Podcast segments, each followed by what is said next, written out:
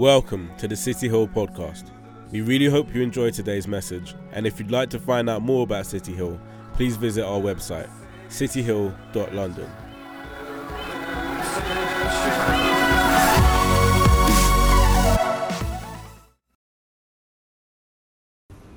Today, I'm going to be sharing something that's actually in the Bible three times.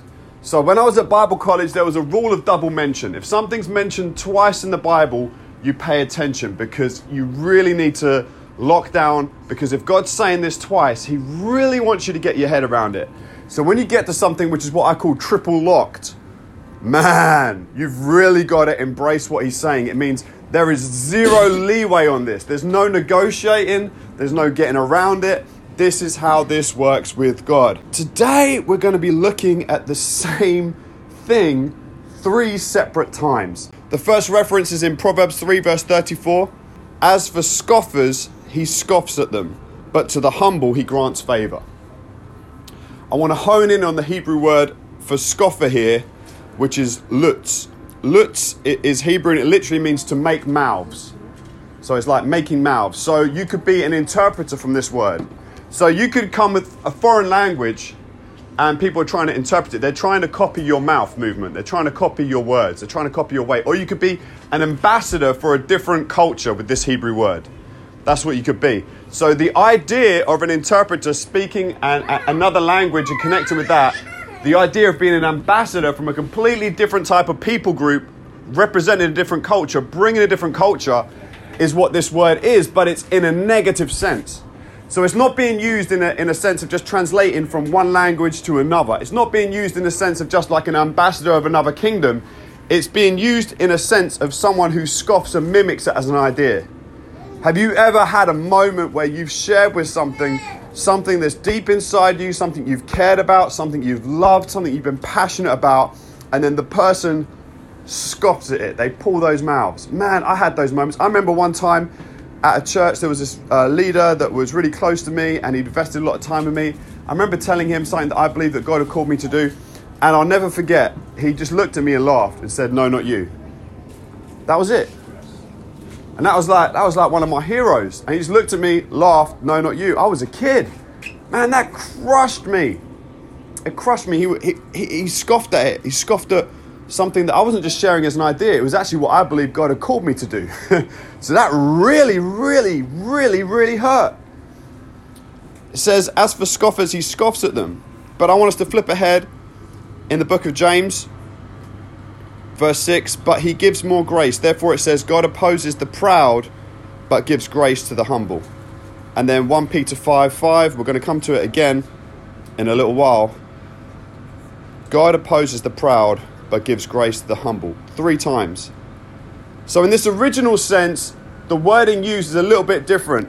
The New Testament writers, both Peter and James, when they write their epistles, they frame it under pride.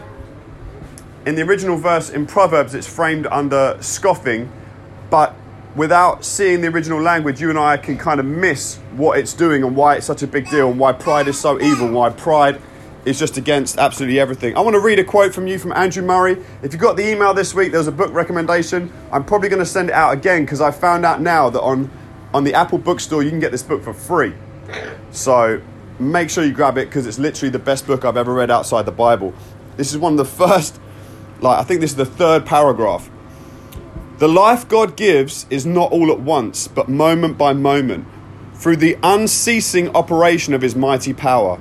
Humility, the place of entire dependence on God, is the first duty of the creature and the root of every good quality. Likewise, pride, or the loss of this humility, is the root of every sin and evil. It is when the serpent breathed the poison of his pride, the desire to be as God, into the hearts of Adam and Eve, that they fell. Nothing's changed since. It's the same, same thing. Humility being the root of every good thing, pride being the root of every bad thing. I made reference to it last week. I'll make reference to it again today. When we look at like the, the, the financial situation across our, across our world, the fact that eight people can meet in one golf buggy and have over 50% of the world's wealth, like pride leads to that. And, and, and you could say, like, that's not necessarily a bad thing, but when those people go to sleep at night knowing people die purely because they don't have money, and, and, and purely that over 10,000 people um, in some of the poorer parts of Africa and Eastern Europe would die of starvation in a day, and you can go to sleep at night and not care one bit about it, that tells you where pride leaves you. That's where it leads you. It leads to this idolatrous state. As for scoffers, he scoffs at them, but to the humble he grants favor. Or, as we looked at in the New Testament, God is opposed to the proud, but the humble he gives his grace to. I don't know about you, but have you ever had moments where you felt like God is almost opposed to you? The first thing I want to frame that with is I want to let you know this morning that God is 100% for you, 100%. He is in no way against you, but He does at times oppose you. Because sometimes being opposed by God is exactly what you need to thrive in life. Sometimes the things that you and I want most for us isn't the thing that's best for us. I've felt many, many times like God is against me, but I know what God's against. God isn't against Andy, the core of who I am, who He wants me to be, but He is opposed to my pride. He is opposed to my intention of pushing me first. He is opposed to the idea that I matter most in my family. He is against the idea in the times in my life where I haven't put Jody first. He is against the idea where I've seen my kids as being in the way of what I want to do rather than them being the thing that I want. James 4 says this What causes quarrels and causes fights among you? Is it not this, that your passions are at war within you? You desire and you do not have, so you murder. You covet, you cannot obtain, so you fight and quarrel. You do not have because you do not ask. You ask and you do not receive because you ask wrongly to spend it on your passions. You adulterous people, do you not know that friendship with the world is enmity with God?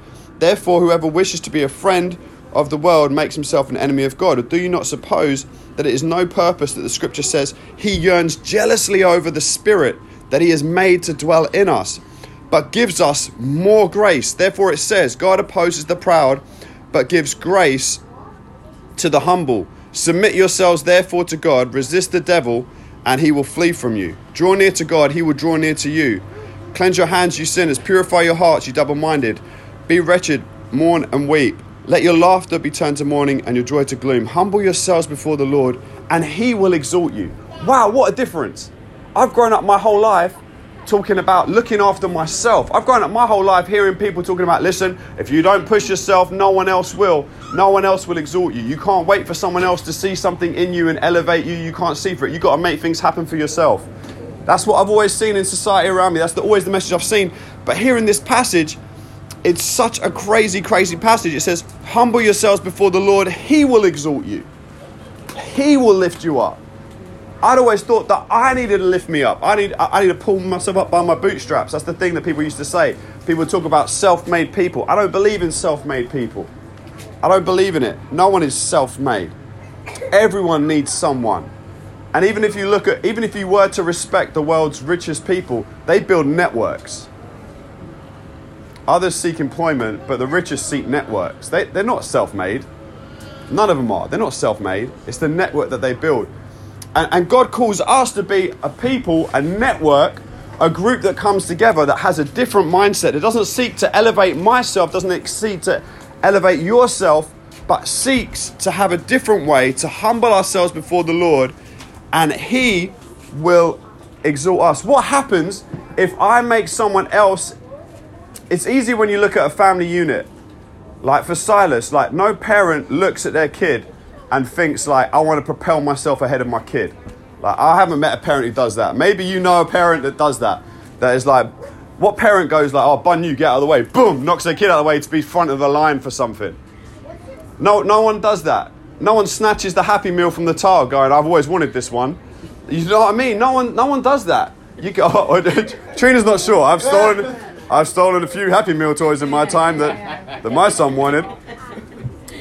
No one does that. You don't.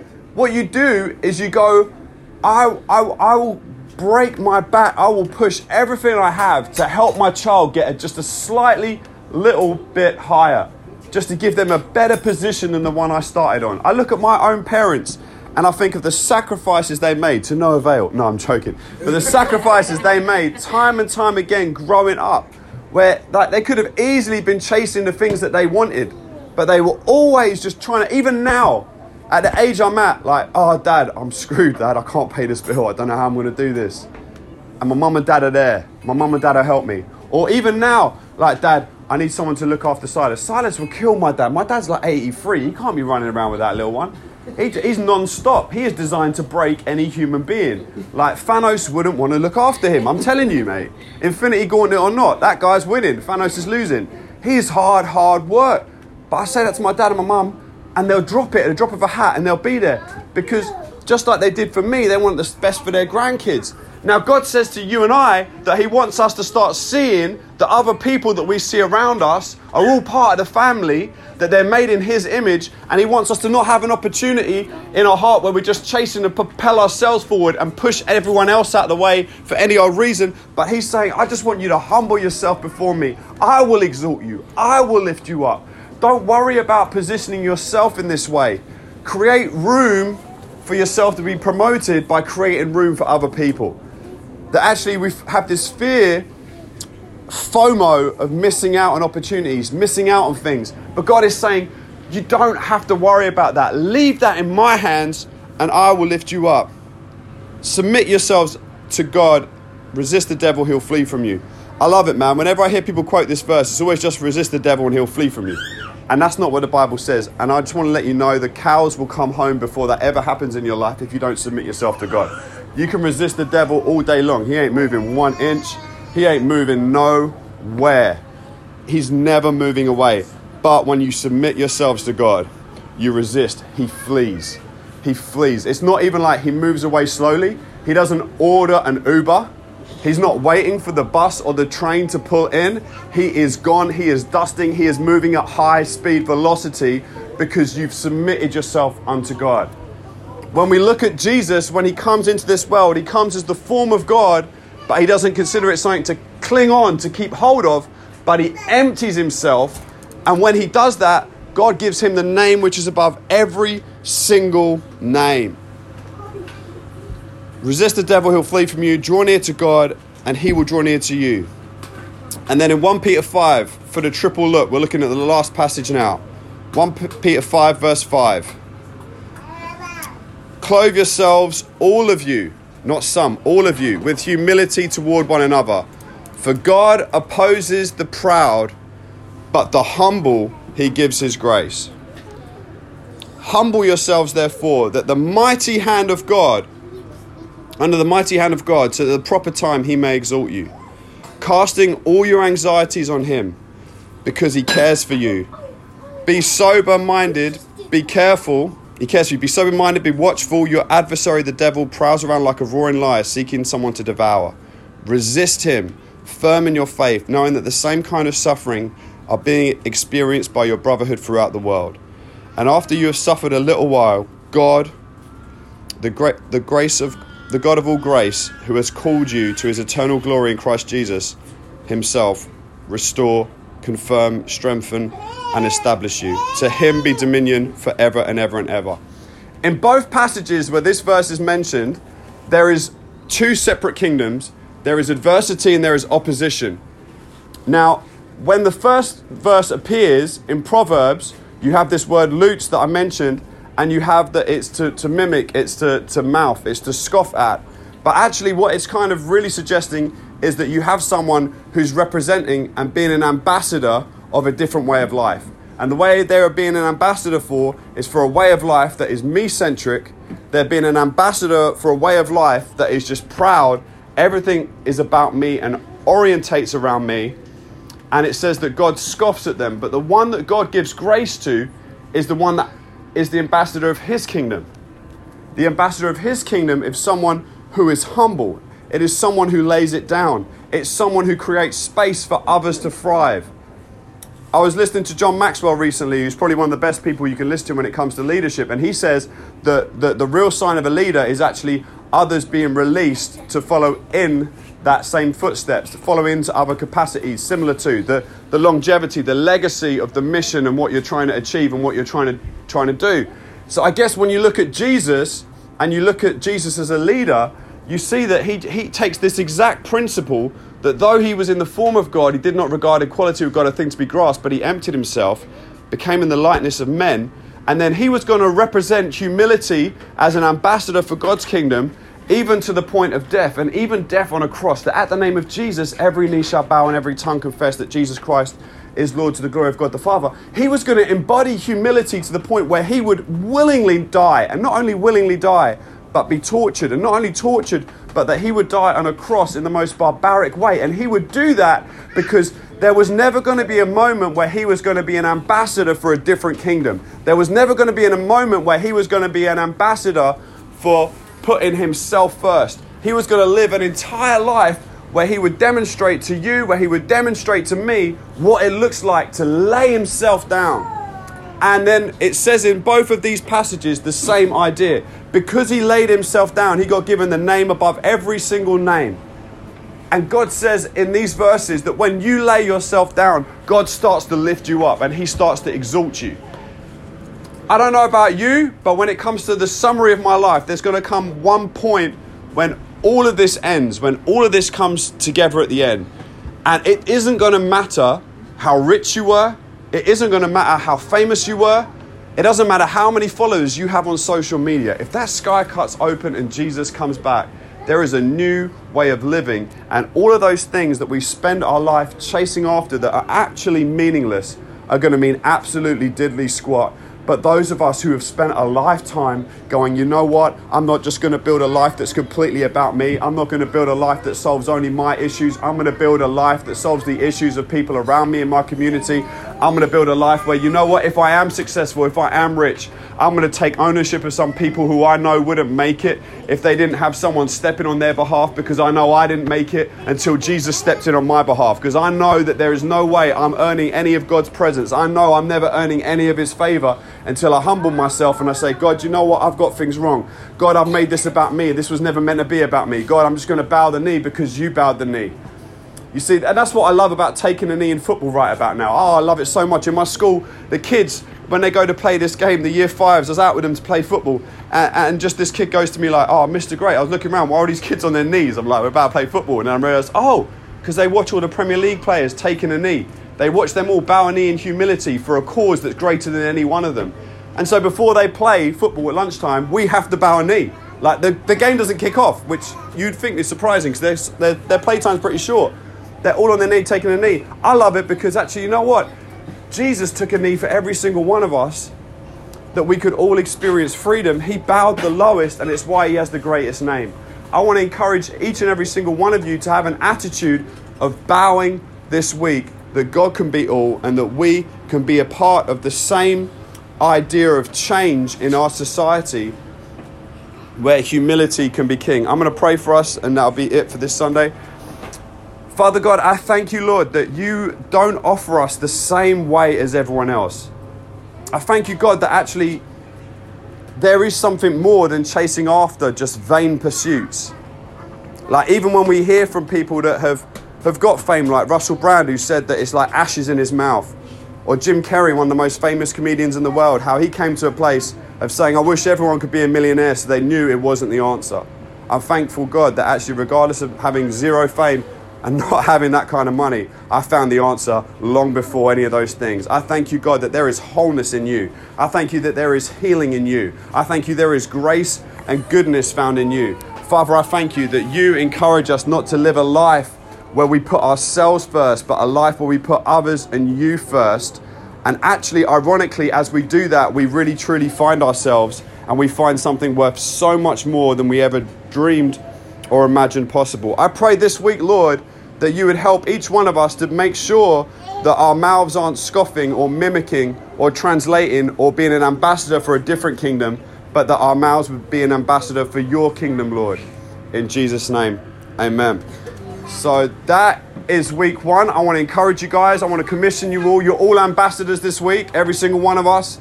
It's just deciding what ambassador you're going to be. Are you going to be an ambassador for a kingdom where it's all about you? or you going to be an ambassador for a kingdom where you mimic a God who showed us his humility and calls us to join him in that. Amen. Have a great week.